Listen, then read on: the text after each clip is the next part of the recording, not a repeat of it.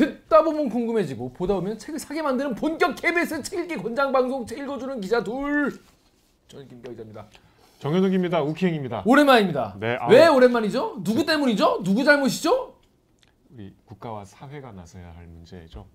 이 뭔 개소리야! 이미 나서고 있어요. 이미 국가와 사회가 아, 나서고 있지만 관련 죄송합니다. 관련 법은 국회에서 계류 중이죠. 죄송합니다. 그 예. 지난주에 밀접 녹화 녹화 10분 전에 진짜 녹화 10분 전에 예, 밀접 접촉을 통보받고 통보받고 전화했더니 약간 현실 인식이 잘 안 돼갖고 음. 그러니까 뭐라고요? 녹화를 못 한다고요? 나 지금 여기 스튜디오에 있는데 계속 물어봐. 그랬습니다. 그래서 녹화를 하고 검사를 받으러 가는 건 어떠냐. 아우 그러면 안 되죠. 그그막 이게 사람의 생각이 음. 그러니까 이거는 지금 내가 준비했는데 왜? 코로나고 나발이고 일단 녹화는 나 하고 뭐 이런 생각이 어, 들었는데 영문을 모른 채 어, 약간 약간 현실 인식이 잘안 됐어요 그 순간 그 순간 약간 맛이 가더라고요. 화가 났죠. 뭐. 아화화 야 왜 화를 화가 나겠어. 났잖아요. 아무튼 그래서 지난 그 주 녹화를 날려 먹었죠. 네. 날려 먹 그렇죠. 거예요? 어. 연기한 거지 뭐. 연기 수년 그래서 이번 주에 인사 드리게 됐습니다. 2주 만에? 2주 만에 인사 드리겠습니다.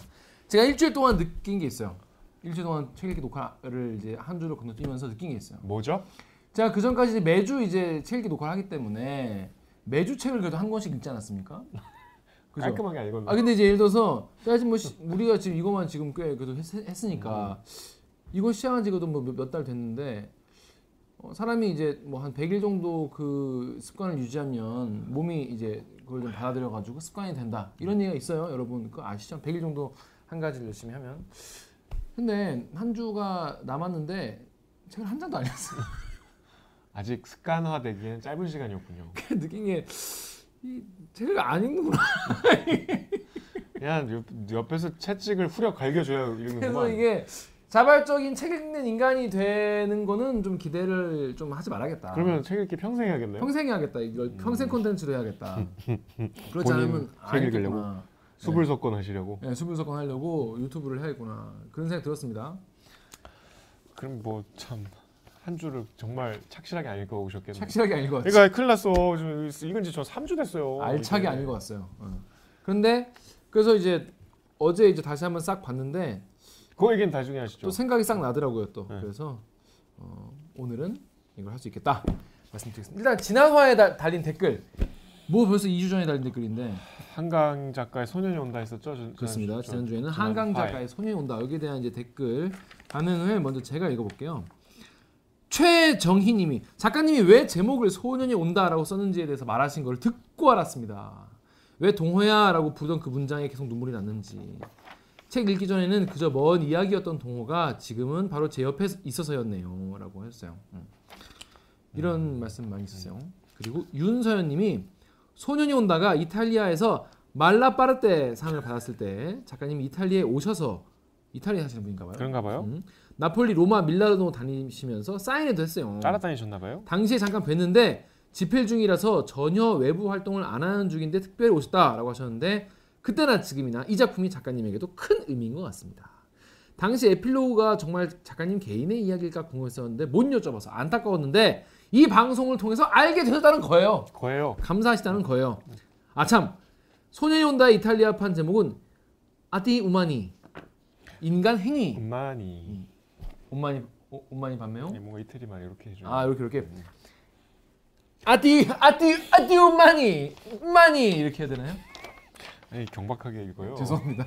그렇게 읽은 거 아니 이태리어 그렇게 읽은 거 아닌가요? 아무튼 그래서 아 왜 제목을 왜 바꿨지 했었는데 두 분의 나눈 대화를 통해서 이 제목의 이유도 알게 된 것 같아. 유익하고 감사한 영상이었다 라고 말씀해 주셨어요. 음. 다음 댓글 좀 읽어주시죠. 투더 스타즈님이 처음 읽고 나서 마음이 너무 아파 울기도 했지요. 그러면서 다시 읽기는 어려운 책이라 생각했는데 책 읽기를 보고 나서 다시 읽습니다. 작가님 인터뷰가 광주의 아픔을 겪은 사람들뿐 아니라 저 같은 독자들에게도 건네는 위로의 말처럼 느껴집니다. 동호가 우리 삶에 꾸두벅, 아, 뚜벅뚜벅 걸어 들어오기를 바란다는 작가님의 인터뷰 내용을 듣고 눈물이 또 나올 뻔했습니다. 같은 바람을 가지고 동호를 비롯한 그들을 다시 만나러 갑니다. 책 읽기 매번 댓글을 달지 못해도 항상 감사한 마음으로 보고 듣고 있습니다. 힘내세요. Yeah. 오혜숙님이 요즘 나이가 들어 눈도 침침하고 그래서 책을 한동안 놓고 살았는데 의욕이 발동해서 오늘 쿠팡에서 주문했답니다. 감사합니다. 네, 다음 댓글. 이평원함님이 책 읽기 보면서 정말 소설을 적성에 안 맞아 힘들어하고 있었는데 소설이 얼마나 역사를 현실감 있게 표현할 수 있는 창작물인지 알게 됐습니다. 사진보다 더 실감나게 표현해 주셔서 책 읽기보다 처음으로 작가님 말씀 들으며 울었습니다. 꼭 읽겠습니다. 네. 저희 방송을 통해서 이 책을 그러니까 읽고 오셔도 되고 저희 방송이 너무 스포가 많긴 하지만 음. 보시고 또 이제 책을 읽으시면 또 아예 음. 또 다른 경험이기 그렇죠. 때문에 어, 저희 방송 보시고 읽으시는 것도 괜찮을 것 같아요. 사라청 정사라님이시군요. 몇 년 전에 읽으면서 힘들었던 감정이 또 평화로운 토요일 아침을 흔드네요. 불행인지 다행인지 저는 79년에 광주에서 서울로 이사를 음. 하셨대요. 그 나중에 광주에 있는 친구들에게 들으면서 느꼈던 참을 수 없는 분노의 감정들.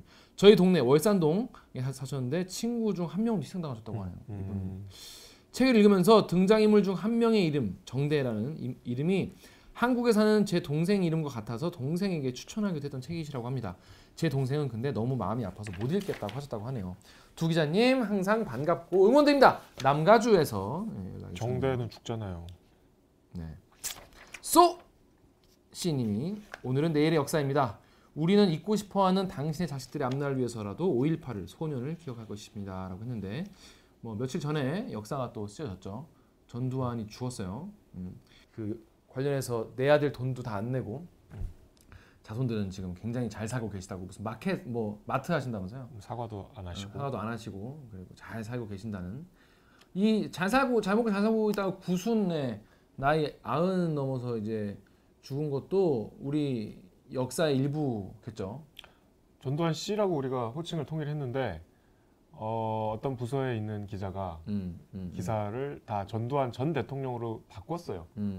음. 그래서 이제 그게 약간 문제가 되니까 이게 뭐가 문제냐 공개적으로 질문을 하셨어요. 사내에서. 어, 저는 이분에게 참 이 책을 좀 선물해드려. 선물해 드리고 싶은데 선물해- 그것조차 좀 적대적으로 받아들이실까봐 아. 한참 이제 선배이시니까 음. 이걸 역사를 정말 모르고 이러시는 건가 아니면 알면서 정치적인 발언을 위해서 이렇게 모르는 척 하시는 건가 음. 참 슬프네요. 뭐 여러분 회사에도 다양한 생각의 사람들이 있지 않습니까? 저희 회사에도 다양한 생각을 하는 사람들이 있는 거예요. 그런 다양한 생각을 생각에 그치지 않고 이제 어떤 음. 언론사니까 행위로 사회적인 발언으로 표출할 수 있기 때문에 좀 위험하죠. 예, 그것도 이제 역사의 일부죠. 그래서 그분에게는 소녀의 온단을 좀 선물해 드려. 근데 그러신 분들은 안 읽으시는 거죠. 그 그- 문제야 그래서. 전두환 빈소에서도 매일 이런 일이 일어나나 봐요. 그렇죠. 전두환 빈소는 그 뭐 아수라장이라고 하죠. 이쪽에서 집회하면 또 이쪽에서 고성을 지르고 음, 음. 뭐 이런 식으로 그렇습니다. 참 아직도 이 한강 책에 나온 내용들 우리가 당연하다고 생각하는 걸 당연하게 안 생각하는 분이 생각보다 꽤 많더라. 음, 그렇습니다. 그분들에게 소녀의 온단을 권합니다. 근데 지난 화를 제 주변에서 특별히 좋, 좋다기보다 아주 특별하게 본 분이 많더라고요. 특별하게 어떻게? 특히 이제 김기화 기자에 대해서 어. 어, 이런 면모가 있는 줄 몰랐다. 지난 화는 어, 김 기자가 전혀 웃음기를 쏙 빼고. 어, 전혀 다른 모습으로 네. 그리고 굉장히 그 역사의 폐부를 찌르는. 아주 그 촌철살인의 제가요? 예, 명언을 많이 남겼다는 명언을요? 평을 주변에서 제가 들었어요. 음, 그렇군요. 그래서 감사합니다. 총체적으로 다시 보게 되었다. 음, 그렇습니다.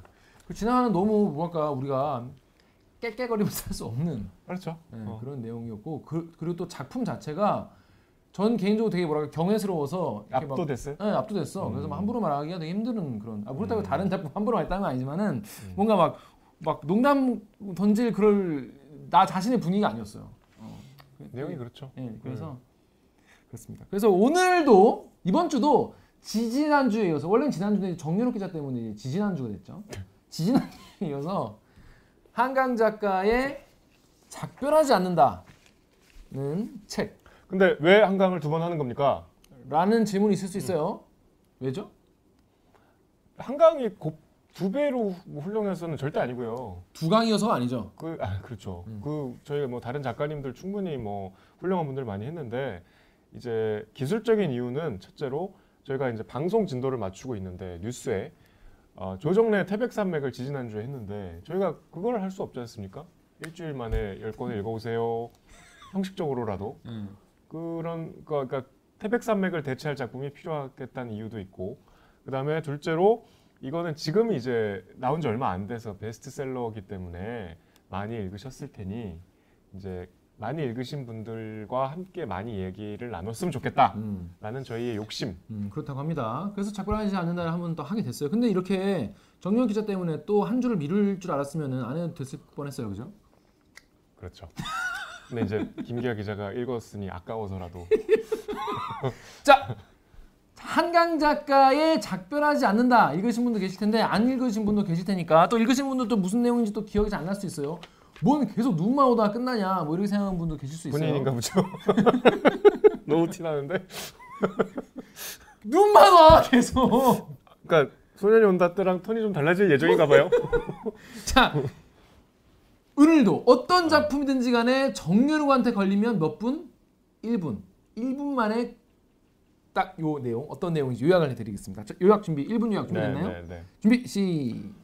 화자는 사실 한강 작가 자신이에요. 막 5.18에 관한 소설을 쓴 작가인데 친구가 있어요. 제주도에서 목공을 하고 있는데 이 작가가 어느 날 꿈을 꾸는데 빽빽한 나무와 검은 그 어, 숲에 둘러싸인 곳에 갑자기 바다가 밀, 물밀듯이 밀어닥쳐서 무덤들을 이렇게 잠기게 하는 그런 꿈을 꿔요. 그래서 친구에게 그게 이제 5.18의 죽음을 생각한다고 해석을 했나 봐요. 그 친구에게 나무 99그루를 검게 칠해서 심자 이런 프로젝트를 제안하는데 시간이 흘러서 아 이 꿈이 그게 아니었구나라는 깨달음을 얻고 프로젝트를 하지 말자 그러지만 친구는 계속 하겠다 그래서 약간의 갈등이 생겨요. 그리고 도대체 쟤는 제주에서 뭐 하나 이러고 있었는데 어느 날 친구가 급하게 호출을 하죠. 봤더니 제주에 살고 있던 친구가 서울에 와 있는데 손가락 두 개가 사고로 절단이 돼서 자기한테 제주에 급히 오느라 놓고 온 앵무새를 좀 봐달라. 그래서 급히 제주에 내려갑니다. 제주에 내려가서 아 이 친구가 그동안 4.3에 천착하고 있었구나 라는 깨달음을 얻고 4.3의 진실과 마주하게 되죠. 그런 내용입니다. 네. 자, 여러분 이해가 되십니까? 아, 정말 중요한 거다 합니다. 빼먹었는데 네, 뭐 뭐? 중요한 내용을 다 빼먹어 버렸어. 더 빼먹어서 너무 빨라. 아니 1분 1분. 자, 일단 첫 인상 이 책 다 읽었는데 어떠셨습니까? 정, 정 먼저? 얘기하세요. 아, 저 저의 네. 감상이요. 아니 그러니까 이제 좀 극적으로 달라진 것 같아서. 아, 저는 그러니까 지난주는 갓깡 갓감 지난주엔 갓감. 였잖아요. 네. 어. 그러면 우와 후속작도 대박이다. 깜짝 대박. 이거를 저는 기대하고 있었습니다. 네. 본인은 그랬나요? 아니요. 저는 전 그냥 그랬습니다. 또 나왔다 나왔어. 저는 뭐 제가 아니 왜냐면 음. 기대를 해서가 아니라 음. 그냥 그냥 그랬어요. 그냥 이제 편견 없이 봐도 음. 그러니까 기, 기대가 높아서 별로였다 뭐 그런 게 아니라 그럼 더 별론 거네요. 그치. 저는 좀 과하다. 뭐가요? 다 아, 묘사도. 묘사, 묘사와 응. 이, 이 감성과 감수성 과잉. 감수성과 이런 게 너무 과잉이다. 음. 전반적으로 음. 너무 과잉이다고 생각이 들었고 공감되는 부분이 별로 없었어요. 그리고 읽고 나서 더 배운 점도 사실 별로 없는 것 같고 음. 그리고 전 이따도 얘기를 하겠지만은 이 같은 4.3 사건을 다룬 다른 소설과 비교했을 때 잘 이렇게 다가오지가 않던데 그 음. 4.3 현장의 이야기가 그리고 그 앞에 이야기 오히려 그 집 갈 때까지는 그래도 그러니까 뭔가 전개나 이런 게 재밌긴 했어 그때까지는 근데 저는 일단 여러분 아시겠지만 아 여러분 그 이 저희가 이제 제 얘기를 들을 때 이 생각을 하셔야 돼요. 김기화가 아무리 뭐 얘기를 해도 이 갓강 한강 작가의 그 금자탑에 흠집 하나 낼 수 없다. 뭐 그런 마음이 좀 편해져요? 예, 아니 해야 돼 해야 되니까 이거 하나 깔, 깔고 가야 돼 일단 깔고 가야 되니까. 그리고 제가 이제 이거 오기 전에 좀 평을 다 봤거든요. 나 빼곤 다 좋게 얘기했더라고. 그러게 또 되게 칭찬 일색이네. 칭찬 일색이더라고. 그래서 한강이라 그런가? 어? 그래서 저희가 하는 말은 그냥 걸러 들으시면 되는데 그냥 그랬어요. 그리고 저는 기본적으로 뭐 귀신 나오고 이렇게 뭐 이렇게 환영 나오고 그런 거 별로 안 좋아하거든요. 음. 뭐 이게 뭐 한 번 더 이해해야 되고 막 음, 음. 제가 왜 제일 별로 느- 자삼 얘기 왜 제일 별로 느꼈냐면 아 여러분 뭐 나중에 설명드리겠지만은 나중에 약간 친구 집으로 가잖아요. 제주에 친구 집으로 가는데 거기에서 친구의 환상을 만나는 거죠. 이제 결국은 나중에 저는 그걸 읽다가 친구가 죽었구나 했어요. 왜냐면 아니, 아니 그러니까 아니 아니 그냥 거기서 대화하는 게 친구야 친구의 환상이야 친구의 귀신이야 뭐야 그러니까 귀신인 줄 알았는데 나중에 맨 끝에 보니까 죽지 않았더라고. 아니 그러니까 뭐냐고 환상인 거지. 그러니까 태- 환상인 거예요 텔레파시 같은 거잖아 현실과 환상의 경계에서 이제 계속 그러니까 그런 거잖아요 그 네. 환상 친구의 환상인 거잖아요 네, 갑자기 죽은 앵무새도 막 날아다니고. 그러니까 친구 그러니까 저는 이게 친구가 친구도 그러니까 우리가 한강 작가를 통해서 이야기를 듣는 거잖아요 사실은 네네. 한강 작가가 주인공이 친구의 환영을 이 하는 얘기를 전해주는 거잖아요. 그렇죠, 그렇죠, 근데 그 친구의 환영도 엄마가 해준 얘기를 전해주잖아. 그렇죠, 그렇죠. 그 몇 단계를 건너뛴 거야. 나한테 오기까지. 엄마가 바로 오면 좀 그렇잖아. 아니 그너 엄마가 전해 들은 얘기를 엄마도 전해 들은 얘기를 친구의 환영이 해주는 얘기를 주인공이 하는 얘기를 한강 작가가 통해서 하니까 너무 필터가 많아서 집중이 너무 안 됐어요. 그뿐이 아닙니다. 전 저- 전반적으로 전 좀 별로였기 때문에 이건 정말 일부 일각에 불과합니다. 아무튼 좀좀 그랬어요. 그러니까 일단 그 소년이 온다를 읽고 그러니까 이 소년이 온다 같은 소설을 기대한 분 나, 그리고 나, 나. 이거를 4.3을 다뤘다고 하니 음. 소년이 온다를 읽어서 5.18을 더 많이 알게 됐으니 이 소설을 통해서 4.3에 대해 공부하고 싶다는 분 음. 이런 분들한테는 추천하고 싶지 않은 책이죠. 음, 음, 음, 좀 직설적으로 말씀드리면 음. 그런 분들이 읽으면 좀 당혹감을 많이 느끼실 텐데 당황하실 거예요. 거꾸로 얘기하면 그런 분들을 위해서 쓴 책은 아닌 것 같아요. 음, 음. 그러니까 4.3을 다루긴 했는데, 그러니까 저번에 이제 한강 작가 인터뷰에서 제가 뭐 그 부분 말씀 안 드렸는데 본인은 아 내가 5.18을 한번 다뤄봐야지, 4.3을 한번 다뤄봐야지. 절대 소설을 그렇게 쓴 적이 없대요. 음, 음, 내가 무언가를 다뤄봐야겠다 의도적으로 접근한 소설은 단 한 편도 없고 음, 음. 어, 본인의 얘기입니다. 자기 내면에서 뭔가의 목소리에 계속 귀를 기울이다 보면은 내가 뭘 써야겠다가 저절로 어, 마음이 생긴대요. 그러니까 이 책에서도 이제 한강 본인이 좀 주인공인 것 같이 느껴져요. 화자가 화자로 네. 느껴지는데 여기서 막 여러분도 이렇게 꿈을 꾸고 그 꿈을 막 해석을 하고 거기에 일상생활이 약간 영향을 받거나 그러시나요? 그런 사람 있나요? 그런 분들이 참 부러워. 그, 이, 저는 아니, 전혀 아니에요. 도훈 작가님은 그, 그, 그 감독님은 그런가요? 아니죠. 일단 셋 중에는 없어요. 그러니까 꿈은 일단 좀 이상하고 음. 이게 해석이 안 될 정도로 좀 이렇게 뒤죽박죽이고 꿈은 일단 까먹잖아요. 그리고 이제 한 이틀 이상 안 가죠. 이틀 이상 안 가. 아무리. 충격적인 꿈이어도 어. 바로 까 그러니까 저 그러니까 제가 좀 특, 특이한가요? 저는 바로 까먹거든요. 그러니까 아침 일어나면 oh oh shit 이러고 일어나가지고 바로 그 이제 막 빨리 출근하면 아, 까먹지. 그놈의 풍경 소리. 풍경 소리가 남긴 것. oh shit. 풍경 소리가 우리에게 남긴 것. shit. 그 저는 최, 최근에 정말 충격적인 꿈을 꿨는데 집이 폭발 사고가 나는 꿈을 어. 꿨는데 그래서 일어나서도 꽤 막 후유증이 있었는데 그것도 하루도 안 가더라고요. 바로 안 가. 왜냐? 네. 꿈이니까. 네, 네. 근데 이제 작가님은 굉장히 감수성이 예민한 분이니까 작가도 라는 직업도 하시겠죠. 음. 저는 이제 감성이 무디니까 뭐 기자라는 직업을 하고 그냥 하루하루 이렇게 살아가는 미물인데 이 작가님이 여기서 이 꿈을 꾼 거가 굉장히 핵심적인 이야기잖아요. 음, 음. 그 나무가 검은색 나무가 있는데 거기로 이제 파도가 이제 확 촥촥촥 치고 이제 그게 그 아까 제가 설명을 좀 잘 못 드린 것 같은데 검은 나무에 둘러싸인 무덤이 있는데 갑자기 바닷물이 글로 들이쳐서 무덤이 점점 점점 잠기는 거예요. 그 꿈을 이제 화자를 작가로 본다면 막 소년이 온다를 탈고해서 그 광주의 죽음에 이제 잠겨 있을 때 그 꿈을 꿨으니 음, 이거는 5.18에 대한 어떤 슬픔 이겠거니 본인도 생각을 했- 한 거죠. 저는 그렇게 읽었어요. 그 여러분은 재밌게 봤습니까? 여러분 어떠셨는지 궁금해요. 이 어, 어떻게 보죠? 왜냐하면 이 책의 가장 그 이야기를 이끌어가는 힘은 제, 제가 봤을 때는 앞 전반부는 이 친구가 친구가 부탁을 한 거죠. 친구가 quest를 줘요.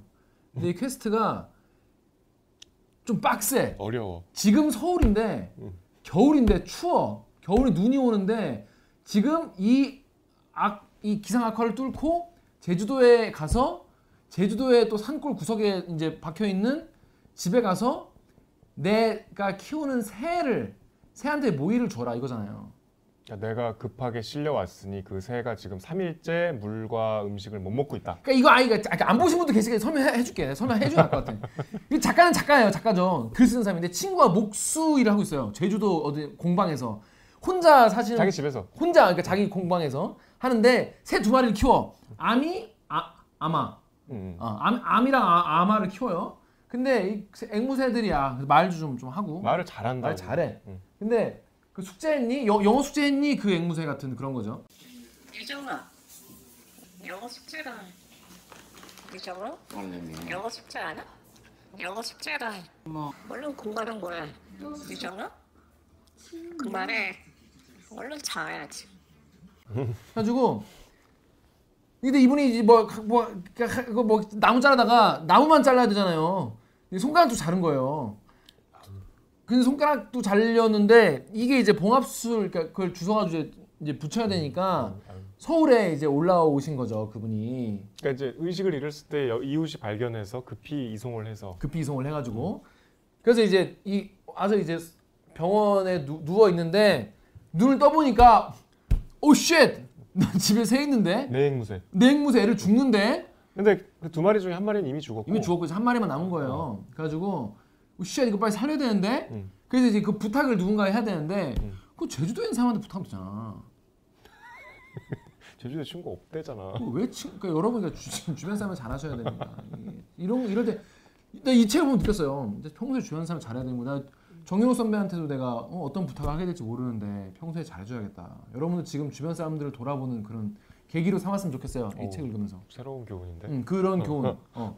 아니 봐봐 제주도에 몇 년 살았는데 그 목, 목공하면서 그러니까 그 옆집에 부탁하면 그냥 바로 해결이 될 텐데. 바로 해결되잖아요. 앵무새도 살고. 어, 앵무새 살고 근처에 있는 슈퍼. 응. 어? 어 그러게. 그 어, 슈퍼. 슈퍼만 해도 그 슈퍼에서 뭐 사잖아. 거기 저- 전화해가지고 저 아시죠? 그 몇 번 왔다가 제가 돌아가면 내가 사, 사례금을 드리겠다. 뭐 버스 운전사라든가. 그러니까 아니면 목공에서 팔았을 거 아니야. 고객이 있을 거 돈- 아니야. 돈 많이 벌었다며 꽤. 그냥 돈 벌었다며. 어, 고객분한테 제가 다음에 서비스로 하나 의자 더 넣어 드리겠다. 그럼 되잖아. 왜 서울에 있는 친구한테 그러니까 친구도 죽을 뻔하고. 친구도 죽을 뻔하고. 왜냐하면 이 잘 이해가 이거는 겪어보지 않으시면 모를 거예요. 제, 저 겪어봤거든요. 제주의 폭설이 무서워요, 진짜. 제주의 폭설은 발이 묶여요. 그 일반 차는 뭐, 그러니까 제주라는 동네 자체가 음. 제설을 안 해요. 그러니까 눈이 많이 올 리 없으니까. 그러니까 뭐 하긴 하는데 그 도심이나 큰 차도만 하지 구석구석 안 해요. 왜냐하면 1년에 몇 번 안 오는데 굉장히 많이 오거든요. 그냥, 그냥 견뎌요.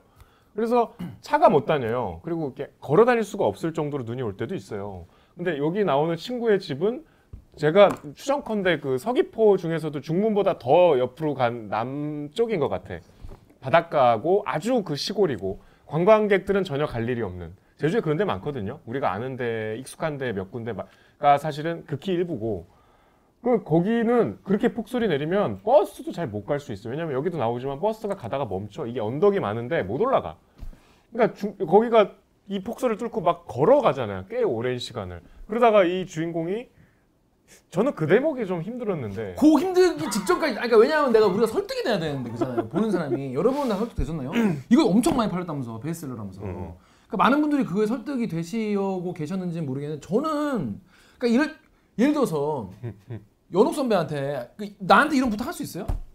이 정도 이 정도의 난이도의 안 하죠. 어 이제 저는 앵무새와 뭐 작별을 하겠죠 속으로. 그러니까 아니면 이게 이제 그러니까 어. 우리 같으면 아까 얘기한 대로 하겠지 동네 사람한테. 동네 사람이나 고객이나 정 그러면 진짜 제주 무슨 뭐뭐 공무원분들한테 그러니까 제일 현실적으로 만약에 어. 없으면 경찰이나 저 어, 119나. 연사무소에다가 어. 부탁을 하는 게 제일 현실적이죠. 아니 그 가장 아니, 서울에 있는 친구한테 그것도 그 더 안 안 좋은 뭐냐면 가는데 시간이 걸리잖아요. 음. 서울에서 지금 가래 친구한테 친구를 불러놓고 그래서 이- 실제로 이 화자는 아무것도 안 들고 그러니까 신분증만 갖고 오라 그래서 그러니까 이게 며칠 거기서 거기서 자기 내가 태어날 때까지 머물러 달래잖아. 음. 그러면 이 손가락 절단이 돼서 이게 보니까 너무 끔찍하게 그 장면이 묘사가 되는데 저도 처음 알았어요. 손가락이 절단돼서 봉합 수술을 하면은 3분에 한 번씩 이 바늘로 찔러야 된대. 피를 내야 된대. 그거 실화입니까? 그 실화인가 보죠 모르겠어요. 하여튼 그뭐 진짜처럼 나와요. 그 3분마다 찔러야 되는 게 그러니까 실화입니까? 이 피를 내면 얼마나 아프겠어요. 그 3분에 한 번씩 하니까 잠도 못 자는 거예요. 음. 그러니까 저는 진짜 이 소설에 대해서 열린 마음으로 읽었어요. 받아들이려고. 내가 얼마나 열, 열린 마음이었냐면 여기 보면은 그 봉합 부위에 딱지가 앉으면 안 된대. 계속 피가 흐르고 내가 통증을 느껴야 한대. 안 그러면 잘린 신경 위쪽이 죽어버린다고 했어. 아, 멍하게 나는 드물어 신경이 죽으면 어떻게 되는데? 뭐 썩는 거지 수술한 위쪽 마디가라고 하는데 여기 봐봐. 우리의 역할인가 이렇게 써 써놨어 내가.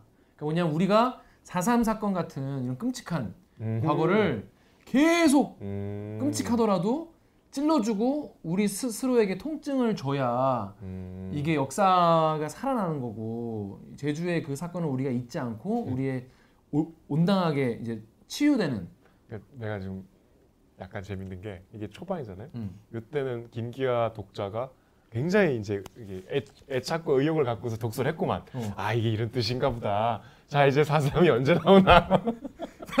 전 진짜 아 너무 안쓰럽다. 의욕 네, 의욕이 느껴져요. 이막 적어놨어. 난 사랑할 난 사랑 이 소설을 사랑할 준비를 다 그러니까, 마치고 어, 거야 어, 어. 진짜로 하지만 소설은 끝내. 나를 저버렸어.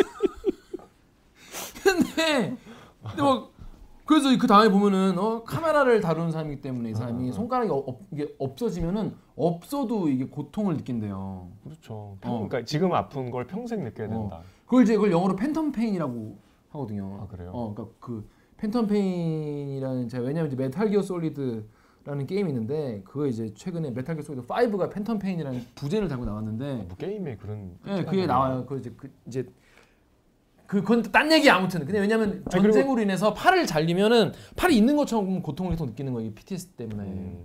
그래서 이거를 계속 해줘야 된다는 얘기 나오길래 어 이거 phantom pain 얘기구나 하고 내가 막 두 개, 두 개. 절단된 손가락. 그냥 손가 두 개요. 검지, 중지. 음. 그래서 이게 저는 정말 그런 준비를 하고 봐야 되는데 친구를 갑자기 불러놓고 제주로 너 지금 가. 뭐 무한도전이야 갑자기? 음. 무한도전에서 마라도 가잖아요. 게임을 시작하지. 어, 어 마라도 뭐, 뭐 뽑기에서 뭐 마라도 가서 짤목 먹고 뭐 그런 그- 거의 그 정도 난이도예요. 이게 친구한테 이런 부탁을 할 수가 있나? 전 좀 거기서부터 좀좀 무리한 부탁이었지만 뭐 거기까지는 저는 뭐 그렇게 의심은 안 했어요. 그러니까 전 저도 그래 그래 정말 극도로 감수성이 예민한 두 사람이 만나면 그럴 수 그, 있지. 그럴 수 있다. 내 근데- 공간에 들어갈 사람을 아무한테나 음. 맡길 수는 없으니까. 근데 이제 제가 아, 그리고 여기서도 무리한 부탁이라고 해 제- 작가도 무리하긴 하죠. 어, 무리한 부탁이라고 해. 그래서 좋아 작가도 이건 무리한 부탁이라는 걸 인정했으니 음. 넘어가자. 음. 라고 넘어갔어요. 여기는 그렇게 라스를 설득시켰어요. 어, 근데 그러니까 저는 이 지점이 여기는 그냥 음, 지나갔고 그 이제 그래서 바로 병원에서 나와서 이제 택시 타고 공항 가서 비행기 타거든요. 여기가 이제 해지기 전에 가야 돼요. 그래갖고 이제 뭐 가서 뭐 버스도 한참 기다리고 내려서 버스를 또 두 번을 타야 되고 여기 가다가 이제 더 이상 버스가 갈 수 없는 지점까지 가서 걸어가는데 이제 이미 해는 졌고 눈은 막 쌓여 있고 걸어가다가 이게 눈으로 덮인 어떤 뭐, 뭐 이렇게 낭떠러지 같은데 이렇게 발을 잘못 들여갖고 이게 뚝방길로 그러니까 이제 건천이라고 하는데 물이 흐르지 않는 하천이니까 이게 밑에 있는 지점이겠죠. 그걸로 이게 떨어져요. 그러면 우리가 눈길 눈 그러니까 눈이 뭐 거의 키높이만큼 쌓였나 봐. 거기서 이렇게 굴러 떨어지면은 어두우니까 빨리 다시 내가 갔던 길로 복귀를 해서 새 길을 찾아야 되는데 거기서 거의 뭐 이렇게 체류할 것처럼 막 웅크리면서 뭐 이렇게 이런 장면이 나와요. 아니 이, 장시간 이, 이 체류를 사람이 하려고. 길에서 이게 미끄러져가지고 음. 오쉣 이렇게 미끄러져가지고 근데 자, 이제 뭐 자빠져 있다가 정신이 이렇게 드는 음, 거죠. 음. 그 다음에 우리 같으면 오 존나 춥네 이러면서 어저 씨발 이러면서 근데 어디 가지 뭐 해서 이게 이- 기어서 어디 올라갈까 따뜻한 데로 올라가든지 뭐 어디 그 인, 인근에 뭐 그렇지. 가게를 찾아서 가든지 뭐 그럴 거 아니에요. 아니 뭐, 다, 뭐 다리가 부러지거나 그러진 거 아니면 오오쉣 이러고 빨리 가야겠다 이런 생각을 하지. 갑자기 여기서 되게 오랫동안 여기에 몸을 웅크리고 그러니까 길을 더 이상 가는 걸 포기한 사람처럼 행동을 해. 어, 그래서 난 그 부분이 좀 처음으로 어 뭐지? 빨리 이거? 휴대폰부터 찾고. 휴대폰은 이제 떨어질 때 잃어버렸대요. 그럼 그건 음. 그럴 수 있지. 음. 음, 근데 그 주인공의 행위가 나쁘지 되게 않았어. 오랜 시간 동안. 그럼 어. 죽어요, 죽어. 사람이 이러고 있다가 잠들고 이러면은 죽잖아요, 여러분. 이해가 안 됐. 근데 이해가 안 됐어. 음. 왜 그러는 거죠? 그 거기서부터 이제 저도 약간 흔들리기 시작했어요. 그 음. 이 너무 너무 그 예민하다 못해 뭔가 금방 깨질 것 같은 감수성을 가진 화자와 친구가 굉장히 그 여정 자체를 고통스러워하는 게 이 고통 속으로 잘 들어가기 힘들었어. 왜 안 가냐? 이제 이쯤 되면 되게 멀어진. 제가 이제 137페이지에 보다 보다 보다 보다가 왜 안 갈까? 왜 계속 있지? 왜 계속 있나? 왜안 해서 내가 여기 왜 안 가냐? 라고 답답해서 써놨어. 뭐 내가 쓰면 빨리 가나? 그래서 답답한 마음에 이때까지만 해도 정말 이 화자를 화자를 뭔가 내가 좀 이렇게 어? 도와주고 싶은 어, 어. 그런 버스에 내린 게 맞네요. 어, 보니까 버스 내린 게 맞아. 어. 그래서 결국 이제 뭐 어떻게 우여 곡절 끝에 이제 친구 집에 가죠. 앵무새 빨리 살려야 된다. 그래. 그리고 가죠. 그래서 가죠. 가서 어 친구 집이야. 어, 근데 난 진짜 여기까지는 그게 괜찮았어. 어, 어. 약간 재밌게 그래도 그 막 쭈그러 있- 있는 게 너무 아파서 진짜 어. 너무 아파서 몸을 몸이 굳어가지고 못 일어나는 상황 동안 잠깐 동안 생각한 거일 수 있잖아요. 음. 그거까지는 내가 뭐 이제 어, 그렇다 칠수 어, 있지. 나의 어떤 어. 독자로서의 어떤 이 이해 음. boundary 안에 있었어요. 그 집에 도착했어. 집에 도착했더니 집이 이제 막 피막 음. 있고 그래서 아 빨리 이제 새를 구해줘야겠다.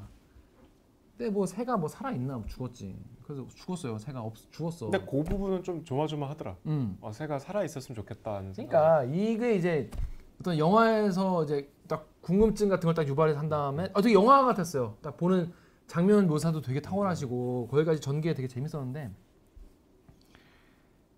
근데 근데 근데 그 다음에 그 다음부터 이분이 이제 이거 묻어줘. 응. 그래 묻어. 근데 난 묻어주는 거 좀 그런 게 그냥 내일 묻으면 되잖아. 눈 그치고.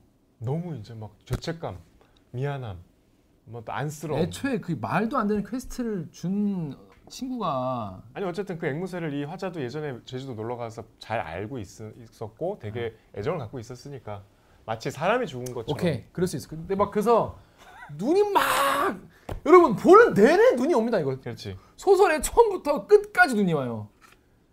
그래서 왜 이렇게 눈이 계속 오냐 막 그런 거 쓰고 그랬었는데 이게 앵무새를 그, 그 묻는데 난 고추장 이해 안 되더라고.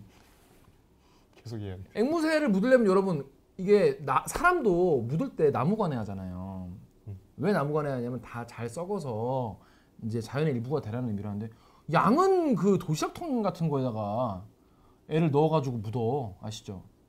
아니 그 무슨 상자 같은 그 양은 통 양은 통, 그 딱딱하는 그 양은 통에다가 뭐 바늘이랑 실 넣어놓는 그런 공구함 같은 거 그러니까 아니었어? 공구함 같은 거. 그 이제 알루미늄인가 뭐, 뭔 재- 양철인가 그런 재질이 나오거든요. 아니 이제 뭐 집안에 급한 대로 찾은 거죠. 아니 이거를 당연히 나- 나무관에 묻거나 보통 개 안 묻어봤어요? 이게 그러면 땅에다가 그냥 이렇게 묻어야 애가 빨리 썩고 빨리 자연으로 돌아갈 텐데 왜 이거를 그런 개 묻는 건 내 봤는데 네. 예전에 보니까 썩는 종이에다 넣어서 그러니까 그런? 식으로 보통 그렇게 하죠.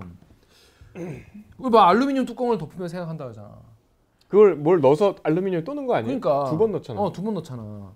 쥐와 벌레가 파먹지 못하도록 하려면 그래서 이- 이게 뭐 이유가 있나? 쥐와 벌레가 파먹고 자연으로 돌아가라고 묻는 거 아닌가요? 그거는 이제 생, 관점의 차이네요. 어, 이유가 아니고. 그렇지 않나요? 내가 잡. 아 왜냐면 그관 묘자리 잘못 써가지고 막 뭐 아버님 어머님 막 할머니 할아버지가 막 꿈자야 내 이놈 막 막 그러잖아요. 가보면은 막 제대로 안 썩어 있고 막 물 막 물막 해서 안 썩고 막 그러면 묘자리 자- 잘못 썼다고 하잖아요 우리가 산소에 여러분도 그런 경험 있으시죠? 없으신가?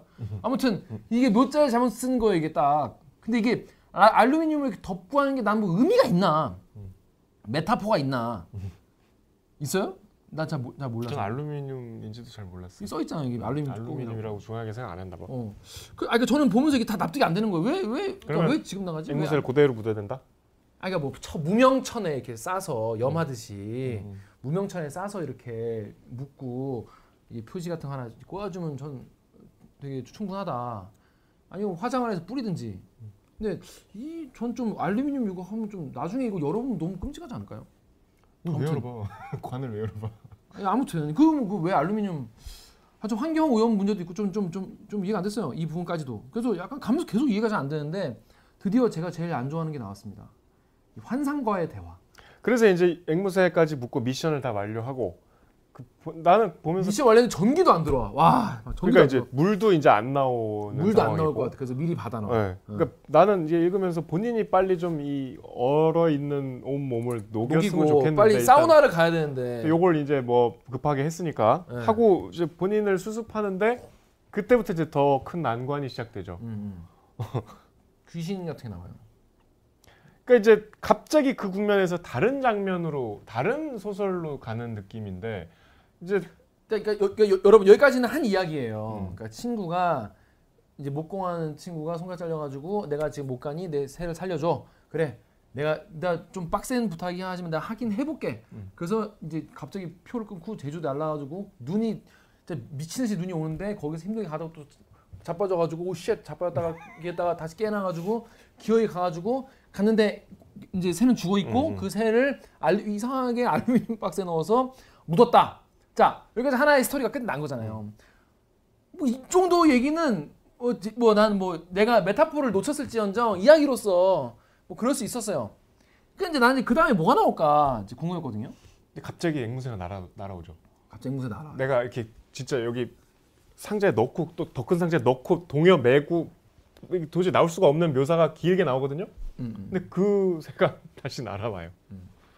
그러니까 이거부터 이제 어떻게 우리가 받아들여야 되는가. 음. 근데 제가 지난번에 말씀드리지 않았습니까? 소년이 온다에서 그 광주에서 죽은 시체를 군인들이 막 쌓아놓은 그 거기에서 시체 중에 한 명인 그 친구가 하는 이야기를 시체 입장에서 말한 거 있잖아요. 시신이라고 하시죠. 아, 그 시신 죄송합니다. 시신이 말한 그 장면이 있는데 전 그 대목 처음 볼 때 별로라고 말씀드렸죠.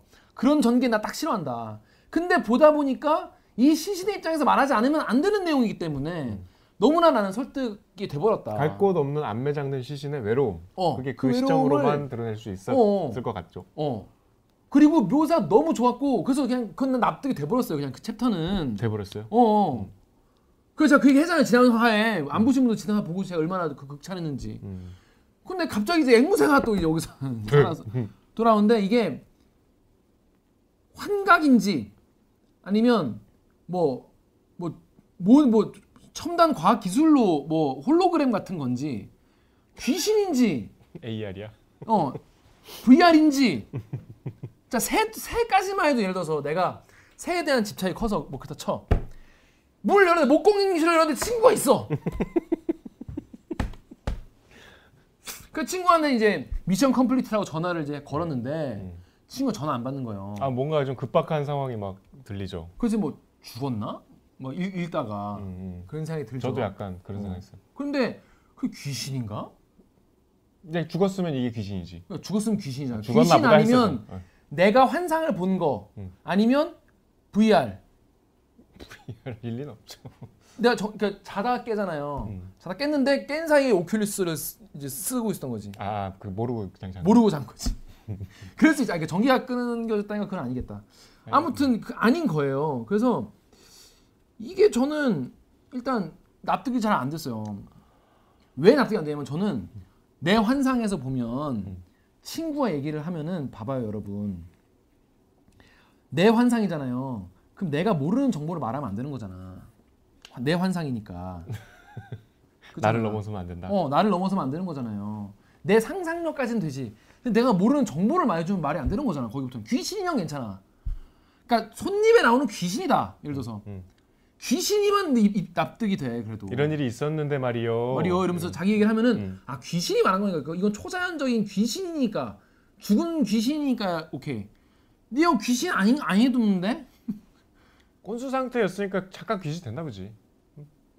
그게 안, 안 돼. 나 그래서 이게 내가 보다 저도 보다 보다 저는 이게 잠깐 나오는 건 줄 알았어.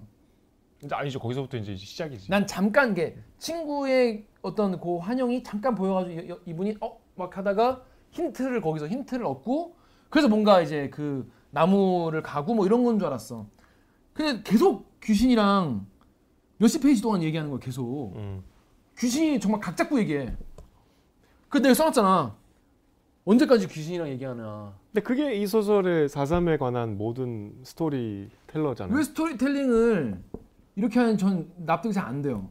왜 손가락 잘려서 서울에서 죽었는지 살았는지 모르는 아마 안 죽었을 것으로 추정되는 그냥 손가락 잘렸는데 왜 죽, 죽습니까? 지금 병원에 있는데 아니 뒤에 보면 안 죽었다는 안 죽었어요. 암시가 나오죠. 네. 그 사람이 왜 그러니까 왜 이 장치가 꼭 필요한 이유를 저는 제가 부족해서 모른다는 거예요. 작품이 별로라는 게 아니라 제가 부족해서 잘 이해를 못 하겠더라고요. 이해됩니까? 이제 거기까지는 뭐 호불호가 있을 수 있고 이제 그 장치를 통해서 4.3으로 들어간다는 건 이제 아시겠죠. 그래서 이제 그 환상이 4.3에 대한 이야기를 해줍니다. 그러니까 이 설정은 저도 참 여기서부터는 좋았는데 이제 돌아가신 엄마가 있어요. 엄마가 40살에 이 친구를 낳아서 굉장히 또래 엄마보다 차이가 많이 나는데 그 친구 돌아 그러니까 주인공도 본 적이 있는 그 친구의 어머니 최근에 돌아가신 이제 친구의 어머 최근은 아니고 이제 몇 년 됐죠. 그 친구의 어머니가 4.3의 생존자였던 거죠. 그거를 친구도 몰랐어요. 근데 그걸 어떻게 알게 되냐면 평생 엄마가 그 이런 얘기를 안 했는데 엄마가 이제 돌아가시기 전에 치매를 앓다가 치매를 앓으면 이제 어린아이처럼 되고 자기를 언니로 헷갈리는 거야.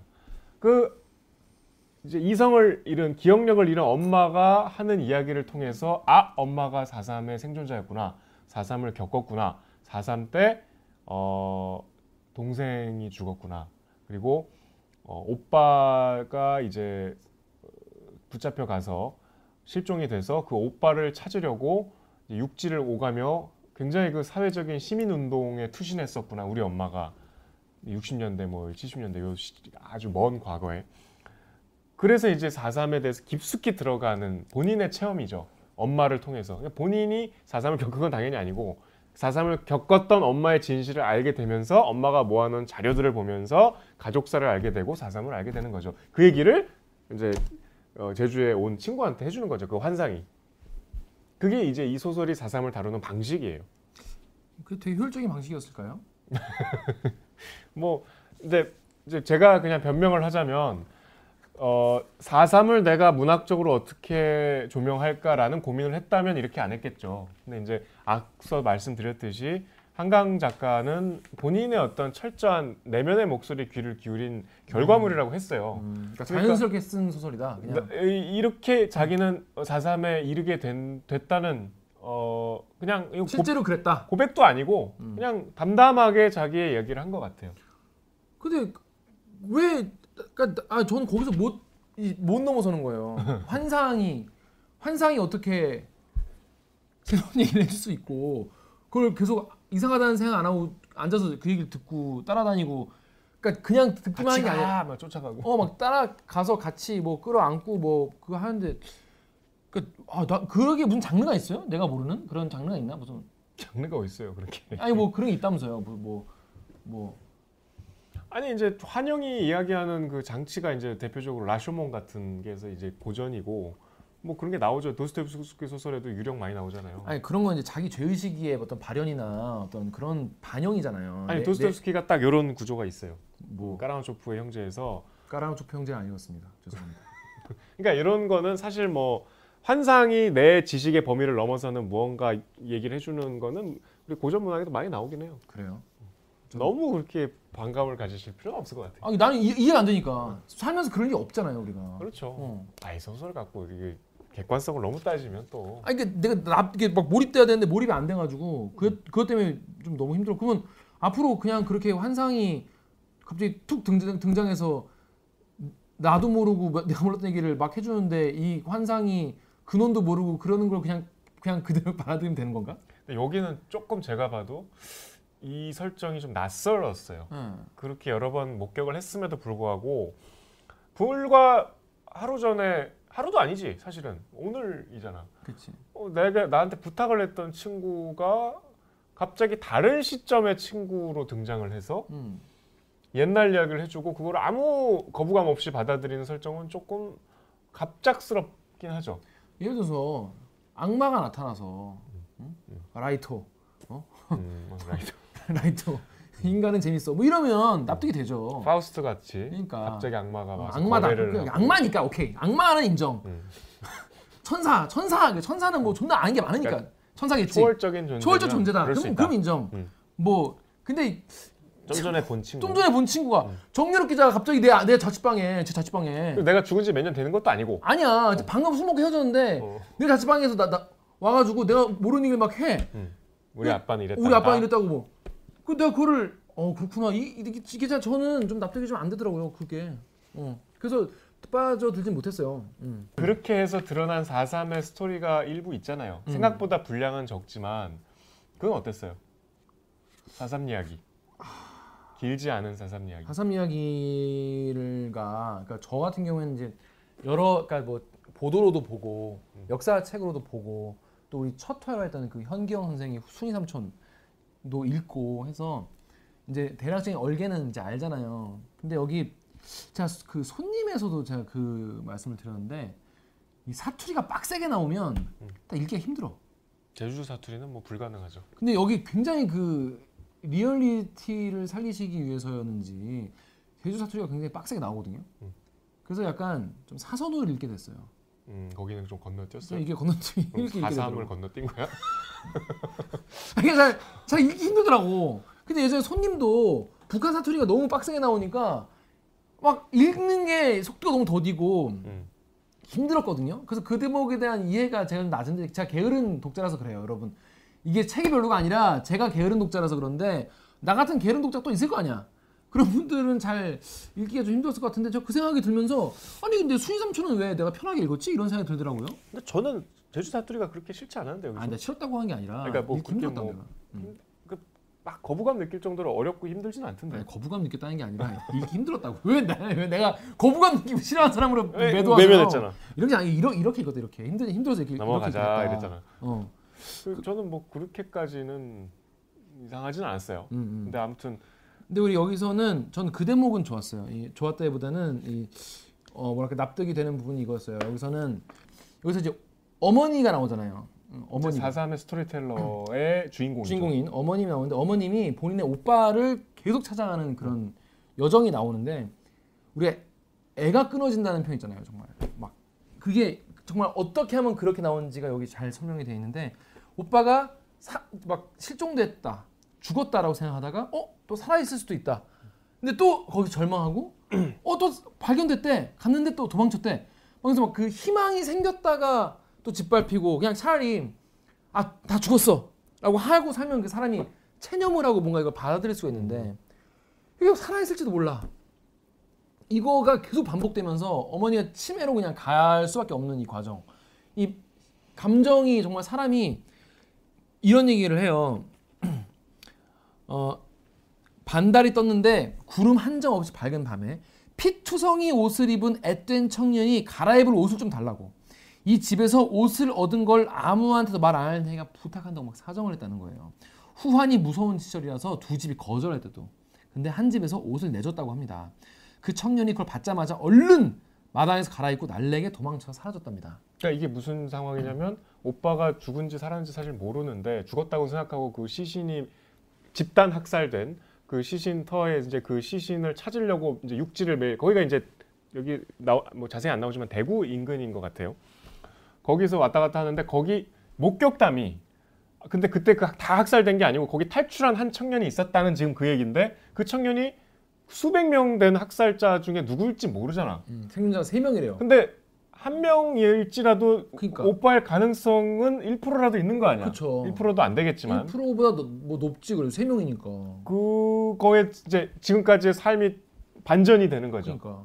그러니까 이게 굉장히 비극적인 장면인데 이 약간 역사적 맥락이 이 4.3이 48년 4월 3일에 시작해서 54년에 끝나요. 그 금종령이라는 게 풀리면서 그러니까 한라산 올라가지 마라 이 금종령이 풀리면서 끝나는데 48년 시작해서 이제 어, 한국 전쟁 이제 직전까지 49년까지 막 정말 이 학살의 그 규모 그리고 강도가 세지다가 그러니까 비인간적으로 사람을 그냥 정말 도륙하다가 그게 이제 너무 이게 학살의 주체도 약간 이제 거기서 좀 멈춰. 이게 너무 심하니까 제주에 거의 이제 말살까지 가 거의 뭐 제노사이드 수준으로 사람을 죽이거든요. 그 그걸 잠깐 멈추다가 한국 전쟁이 이제 발발하면서 이게 한국 전쟁이라는 것은 이념 전쟁이었잖아요.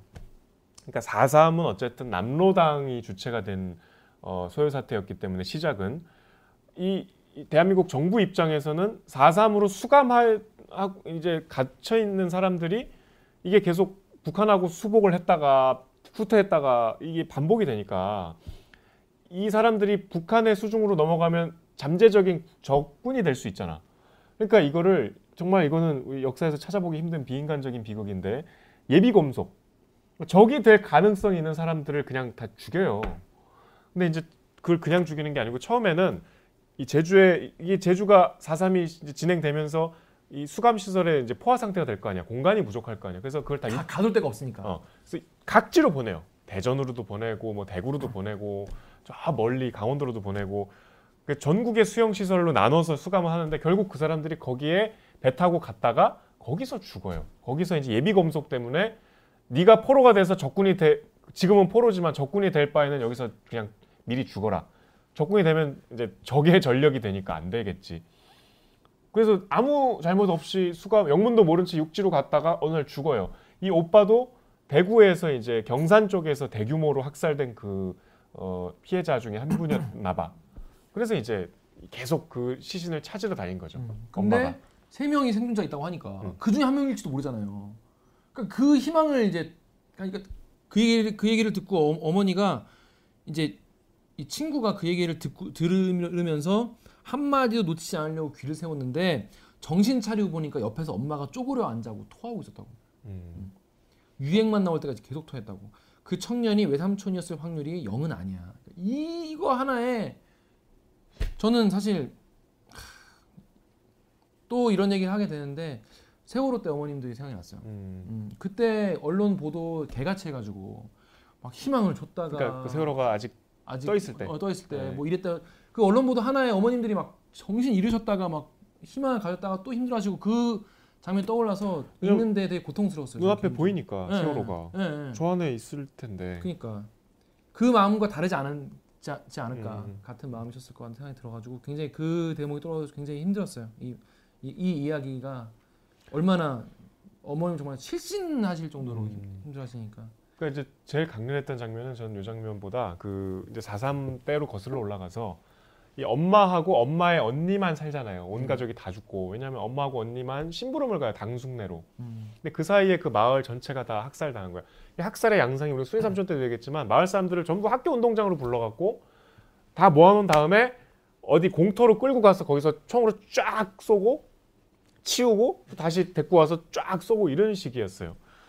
그래서 이제 거기서 어, 가족들이 다 죽었는데 이제 그 학살이 끝난 뒤에 이 오누이가 그러니까 이제 언니랑 엄마가 이모랑 엄마죠. 그 가서 어린 아홉 살 동생을 예, 찾죠. 그러니까 엄마 아빠를 찾는 그 얼마나 끔찍해요. 10대 소녀 둘이 음. 시체 수백 구에서 이제 엄마 아빠의 시신을 찾아다니는 거예요. 동생까지. 동생이 그 이제 찾았는데 동생은 그때 안 죽은 거야 다.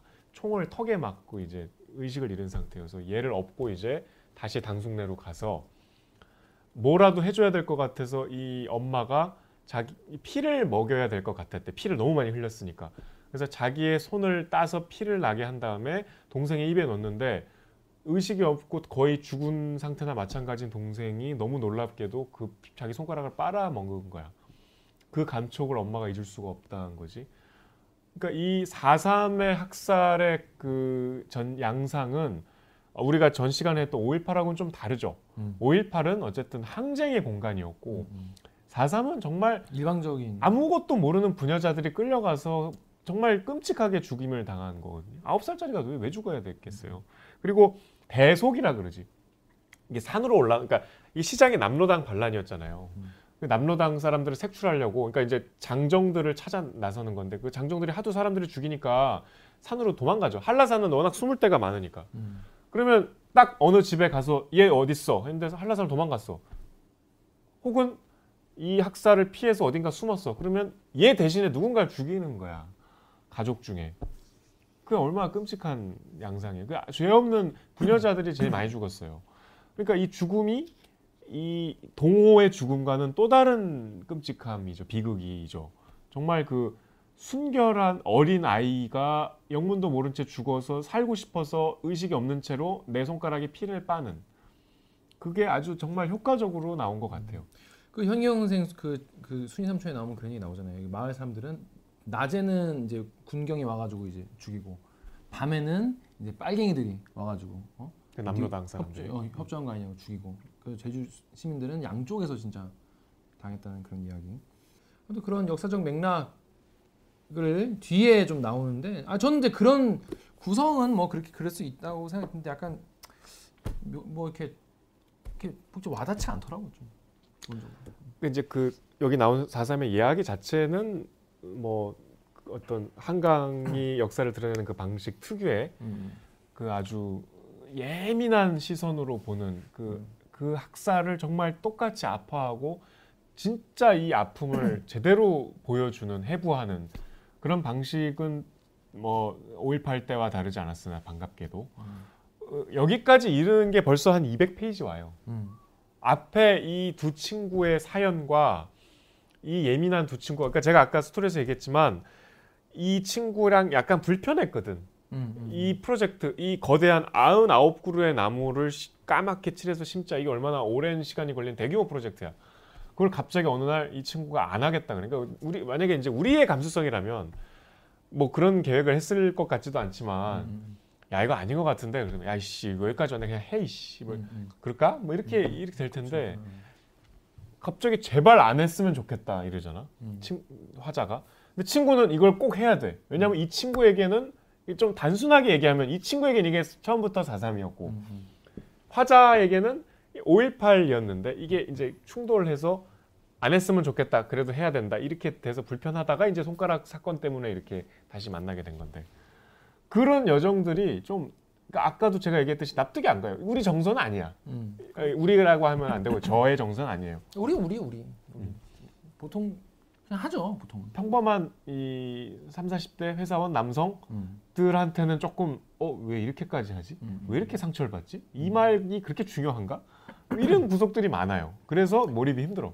애초에 꿈에서 시작해서 이렇게 사실 우리가 이제 사람의 감수성의 예민함은 다 다르잖아요. 근데 굉장히 예민한 사람의 경험을 겪어보려고 우리가 소설을 음. 읽는 것이기 때문에 저는 뭐 그런 거 그럴 수 있다고 생각이 들, 들면서도 전 이제 여러 번 말씀드리지만 이 환상과의 대화 그게 전 아직까지도 그게 앞으로도 다 잡아먹었군요. 어 그게 그 그 전개 방식 전차 이렇게 몰입이 잘 안 되더라고. 그래서 근데 이제 이 우리가 이제 4.3 하면 현경 소설을 빼놓을 수 없는데 음. 제가 보기에 현경의 4.3은 굉장히 그 강렬한 예를 들면 이제 우리 제리코라는 화가가 그 뭐 그린 되게 끔찍한 그 메두사호 그러니까 바다에서 표류한 그 그래서 거의 뭐 그런 영화에 많이 나오잖아요. 막 한 달 가까운 시간 동안 바다에 이제 해갖고 서로 인육도 먹고 음, 음. 실제로 그런 일이 있었대요. 그래서 그걸 그림으로 남겨서 아주 음. 그 그림에서 튀어나올 것 같은 음, 피투성이와 음, 굶주림과 고통이 이렇게 음. 뭐 그런 어떤 어 뭐랄까 강렬한 색깔로 그린 전체의 끔찍한 지옥도라면 한강은 이 앵무새가 되게 여기서 읽으면 저도 앵- 저는 동물 자체를 시- 무서워하지만 더더군다나 새는 진짜 좀 피하고 싶은 사람이거든요. 그 막 새의 부리와 발이 무서워요. 징그럽고 저는 그래요. 근데 이 책을 읽으면 앵무새가 막 정말 안타깝고 소- 굉장히 그 사람과 다른 바 없는 예민한 어, 나랑 대화도 가능한 존재로 나오고 앵무새가 실제로 죽을 때 되게 막 안 죽었으면 하는 생각이 그러니까 이 생명을 바라보는 시선인 것 같아요. 그 앵무새 같이도 이렇게 막 정말 이 사람의 내면을 갖고 있다고 믿게 할 만큼의 그 세심한 어떤 사랑을 쏟는데 이런 사람들이 사람의 죽음에 얼마나 민감하겠어. 이 개개인의 그 동, 죽은 제 자기 엄마의 동생, 나는 얼굴도 모르는 어릴 때 죽은 이모. 그러니까 그런 기억들을 더 끔찍하게 해주는 장치. 그러니까 이런 예민한 사람들이 볼 수 있는 사삼은 또 다르구나. 어, 현기영의 지옥도와는 조금 더 더 미시적으로 가는구나. 그런 거는 저는 어, 새로 알게 된 사실 중에 하나였어요. 음, 그렇습니다. 근데 여기 보면은 그 친구가 베트남에 가서 음. 한국 한국이 한국 군이 이제 저지른 이제 아, 그러니까 이 친구가 어떻게 알게 되냐면 둘이 왜 친구냐면 지금 얘기 이 화자가 이게 목공한다 그랬잖아요. 뭐 이렇게 뭐 가구 만들고 원래 목수가 원래는 아니라 원래 목수가 아니라 원래는 이제 잡지사에서 가- 같이 나 취재를 다닌 다큐멘터리 어, 사진. 기자였대요. 그래서 이제 사진 기자도 하면서 프리, 그러니까 사진 기자는 아니고 프리랜서 사진사였죠. 음. 그러면서 이제 또 다큐 영화도 찍으면서 꽤 인정받는 서울에서 이렇게 살, 그 같이 이제 오랜 한 20년 동안 이제 같이 지내다가 그걸 다 때려치고 제주로 가서 가구를 만드니까 이해가 안 된 거지. 쟤는 왜 갑자기 제주로 갔을까 집으로. 근데 이제 그 사연이 사삼이었던 거죠. 그래서 그 사진에 처음에 이제 찍을 때 다큐를 찍을 그 다큐 콘텐츠에 대해서 많이 이제 나- 얘기가 나오는데 그런 다큐 감독이니까 이제 그 99그루의 나무를 심어서 그걸 이제 뭔가 다큐를 찍자는 제안이었던 거죠. 다음 소설은 뭐 그러니까 앞으로 소설 얘기하기 전에 이게 이제 보면 알겠지만 한강 아저 저 소년이 온다의 에필로그가 바로 프롤로그가 되거든요. 음, 음, 음. 그러니까 이 화자가 어. 막 광주 소설을 끝낸 5.18 소설을 끝낸 상태로 시작이 돼요. 그래서 이제 이거에 대해서 살짝 여쭤봤는데 아까 그 대답하고 통하는 것 같아. 자기는 어쨌든 이게 그 다음에 나의 내면의 그 그러니까 이 에필로그와 프롤로그에 나온 게 실제 얘기에 상당히 부합하는 스토리 같아요. 음. 아 그렇다고 하세요? 음. 음, 그렇습니다. 자 한강 작가의 작별하지 않는다. 여러분 어떻게 읽으셨는지 모르겠지만은 저는 소년이 온다가 워낙 좋게 봤고 압도적이었어. 압도적이었고 정말 제가 여- 어딜 가나 정말 요즘에 이제 추천을 하고 다닙니다. 진짜 그럴 만한 좋은 소설인 것 같고 작별하지 않는다는 좀 제 스타일이 아니었다. 아 스타일이 아니야. 음, 제 스타일이 아니었다. 환상과의 대화를 혐오한다. 혐오 아니라니까. 잘못 읽는다 내가. 내가 아니, 그- 내가 부족해서. 그 설정에 이제 녹아들 수 없다는 거잖아. 녹아들 정도로 뭔가 설득이 되면 좋을 텐데 음. 이번엔 그러지 못했다.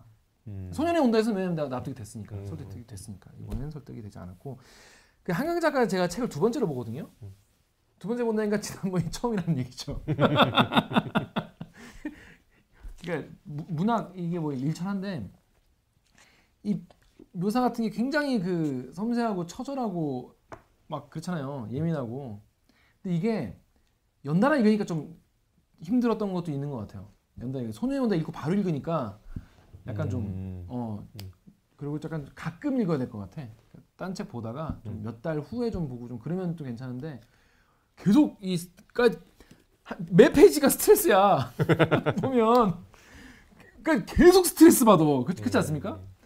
매 페이지 음. 힘들죠, 네. 어, 매 페이지 힘들어요. 이게 그냥 이게 훌렁훌렁 보고 그러면 모르겠는데 진짜 이게 좀 몰입해서 보려고 하면은 모든 문장 문장이 다 스트레스 그러니까 이게 나쁜 의미의 스트레스가 아니라 정말 이렇게 막 이렇게 앞막 그 스트레스라는 거예요. 그러니까 이게 이게 주인공이 너무 고통스러워해. 계속 고통스러워하니까 나도 고통스러워. 고통 속으로 우리가 들어가야 돼. 어. 그 체험이 좀 힘들죠. 그렇지 않으면 읽을 수가 없어. 근데 근데 그 고통이 나였으면은 이렇게 안 할 것 같은 고통인 거예요. 그 초반에 이 작가가 그 자기 일상을 묘사하는데 한여름에 자기 집이 너무 더워서 근데 문을 열면은 옆집에 에어컨 실외기 습기가 들어서 문은 다 닫아놓고 해서 5분에 한 번씩 찬물로 샤워를 하는 거야 밤새도록 그리고 마루에 이렇게 벚꽃이 누워 있다는 거예요. 따라서 에어컨을 사는 데잖아요. 형벌과도 같은 뭐뭐 어. 에어컨이 이제 여름이니까 잘 뭐 주문을 해도 한참 있다 온대요 근데 겨울에 사야 돼요, 여러분 에어컨을. 아무리 습기가 들어와도 그래도 문을 여는 게 낫습니다. 그래요.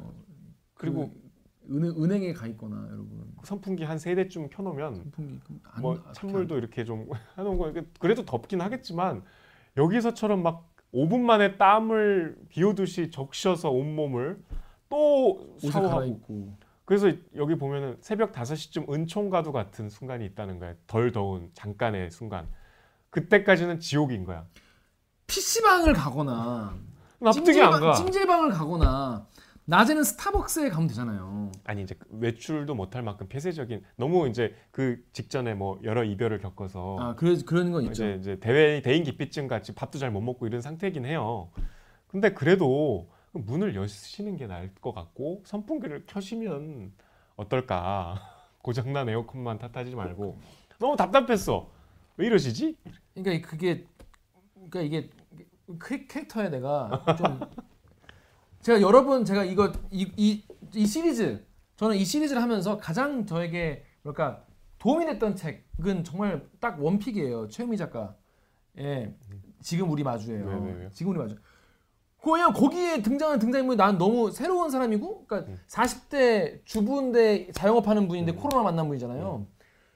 나한테는 내가 원래 알고 있는 사람이지만 그런 사람 주변에 있잖아. 근데 어떤 사람을 사는지 모르는 거지 내가. 음. 그 새로운 아 이 사람 시선으로 볼수 있었고 아, 이 사람의 선택들이 다 이해가 됐어. 음. 그래서 되게 그러니까 이게 나, 나, 나 라면 어떨까? 나라면 조금 다르게 할 수 있겠지만 납득이 되는 선에서 있기 때문에 저는 굉장히 음. 새로운 세계를 많이 봤단 말이에요. 그 책에서 그 단편에서. 그 단편이 어제 한국일보 문학상 수상자로 선정이 됐답니다. 어 그래요? 상금 2천만 원. 뭐좀 사라래. 한국일보에서 우리 이거 보고 준 거 아니야? 그럴 수도 있죠. 그러니까 그럴 수 있지 않습니까, 최우 작가님? 아무튼 근데 이거는 작품으로 들어가기 좀 힘들었고, 음. 음, 좀 그랬다. 근데 이게 말하다 보니까 그런 정말 여리고 예민한 분이 우리 말을 들으면 또 상처 받으실 것 같아. 한강 작가가 뭐 한강 작가일 수도 있고 어. 뭐이 한강 작가 같은 내면에 공감하는 다른 그죠? 왜냐면 있지. 이책이 책에 너무 빠지신 분도 너무 네. 공감하신 분도 계실 텐데 네. 아무튼 우리 둘은, 둘은 아니다. 그러니까 불호라는 말은 아니에요. 좀 다르고 어, 불호가 아니라 음, 음, 뭐라고- 우리라면 그- 좀 그렇게 우리, 아니겠다. 우리가 어떻게 보면 이렇게 말하면 좀 어폐가 있지만 생존력이 조금 더 우리가 강한 거죠. 상황에 대한 적응력이 음, 사회성이 우리가 좀 왜냐하면 사회성이 뭐 이렇게 발달할 수밖에 없는 직업이고 그렇죠. 그런 환경에 노출돼서 이제 매일매일 살아가고 있으니까 근데 음.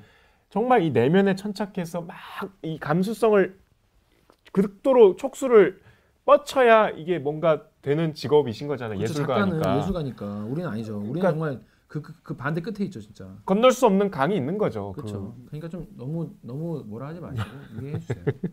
저희의 한 저희의 한계, 저희의 그, 부족함. 아, 뭐라고 한 게 아닙니다 뭐라 한게 아닙니다. 그래요? 그냥 저희 스타일이 아니다. 였다. 그러니까 저 같으면은 소년이 온다를 강력 추천할 것 같아요. 그 저는 오히려 소설은 근데 제가 뭐 한강 작가의 소설 다 읽진 않았지만 전 채식주의자 그 연작 3부작도 다 읽었거든요 음. 이- 이거 한강 선생님도 죄송하지만 재미는 없어요 아 그래요? 당혹스러워요 그리고 음. 이거보다 더 심해요 아 그게 진짜? 그 정도가 어. 그래서 저는 사실 채식주의자는 이 추천이 꺼려지는 게 일단 읽기가 좀 쉽지 않으니까 이게 추천을 함부로 할 수는 없고 오히려 음. 한강 작가는 소설보다 시로 먼저 음. 어, 등단을 하셨어요. 음. 그래서 시집이 꽤 있어요. 어. 저는 한강 작가의 시집을 좀 읽어보시는 거 제목이 오히려. 뭐예요? 제목은 제가 미쳐. 이 작별하지 않는다 띄워드렸습니다. 어, 직전에 나온 시집이 있어요. 음. 신작 시집이. 음. 그래서 그거를 추천. 많은 분들이 흰을 그렇게 추천하시던데 흰 재밌 음, 흰 재밌다. 흰 봤어요? 음, 봤는데 어. 저는 저는 좀 재미없었어요. 아? 재미는 없었어요. 많은 분들이 흰 괜찮다고 댓글에 음. 인- 써 있는 거 봤는데 흰 재미없어? 그러니까 저는 한강 작가의 원픽은 소년이 온다라고 생각합니다. 음. 뭐 아무튼 저희가 사실은 뭐 이 뭐 작별하지 않는다 이거를 뭐 한강 작가님한테 뭐 링크를 보내드리려고 했더니 안 되겠네요. 안 될 것 같은데. 근데 소녀 연단은 보내드려도 될 것 같은데 그거 보시면 이것도 보실 거 아니야. 그러면 뭐 소년이 온다로 보내드리겠습니다. 소녀 아니 소녀 온다로 우리가 채널을 따로 파자. 그거만 보시고 이거 못 보시게. 그래도 이 책. 읽기 누르면 전편에 다 나올 거 아니에요. 아니 채널을 따로 파서 그 영상 한 개만 채널을 올려서 따로 판다고? 어 채널을 아예 따로 파서 한강 그러면 한강용 조회수가 뭐 100도 안 1, 나오는 1, 1이지. 그래서 한강 한 명이 보시니까. 그래서 아예 안 봐도 되겠다 하실 수도 있으니까 그냥 솔직하게 까요. 안돼 안돼 까지 마. 속상 되게 아니 뭐 그렇- 우리가 링크 안 보내면 안 보시나? 보실 수도 있지. 그럼 그럼 보내지 마. 뭐 잘다고 보내. 아무 저희가 좀 수준이 낮아가지고 죄송합니다. 아무튼 저희는 이렇게 봤다는 거. 그래서 여러분도 정말 이걸 좋게 보신 분, 분들도 다양한 시각을 보신다는 차원에서 저희 부- 파- 프로그램을 보시면 될 것 같아요. 그렇죠. 어, 그래 그런 그런 애초에 저희 의도가 그런 거니까. 자 그렇습니다. 저희가 작품하지 않다 이 정도로 이 정도로 하시죠. 어 이 정도로 음, 정리하면 될 것 같아요. 자 다음 책은 뭡니까 우리 다음 주? 다음 책은 어, 이 시인으로 많이 알고 계신데 오탁번 어, 작가의 아버지와 치악산이란 단편입니다. 단편이군요. 저는 이게 참 김기아 기자의 반응이 너무 기대돼요. 어 그래요? 이것도 역시 이제 아버지에 관한 이야기인데 음. 윤우명 소설가의 소설을 우리가 이제 아버지를 다룬 소설 자전 소설이었잖아요. 모든 별은 음악 소리를 낸다. 네. 맞나? 거기서 되게 아버지와의 어떤 여러 가지 음. 갈등과 감정을 떠올리셨잖아요. 음. 요거는 또 다른 의미에서 아버지를 정면으로 다룬 소설이기 오. 때문에 아버지랑 치악산 막 가나요? 그- 그 배경이 치악산이에요. 아버지가 치악산 뭐 산림계장 이런 분이에요. 아 살림기장이세요? 아, 저는 아버지랑 이제 남한 한성을 많이 갔었거든요. 옛날에. 그러니까 이제 작가 오탁번 작가가 아버지가 어릴 때 돌아가셔서 아 그래요? 아버지에 대한 본인의 욕망을 투영한 소설이래요. 아 그래요? 그럼 아 본인이 겪은 게 아니라 나는 이런 아버지를 갖고 아. 싶다라든가 오. 거꾸로 아버지가 없으면 아버지와의 갈등도 부러울 수 있잖아요. 뭔가 아버지 판타지물이네요. 어. 그렇죠. 어, 아빠 판타지물. 더 이제 기대되지 않습니까? 어 기대되네요. 김기아 기자로서. 그렇죠. 저 이제 아버지가 지금도 계시기 때문에 에이 이 아빠 안 이러지 뭐 이럴 수 있겠네. 자 그렇습니다. 그럼 저희는 이번 주 책 읽어준 기자들 네. 어, 오늘 어떠셨습니까? 아 근데 마음이 좀 불편하네.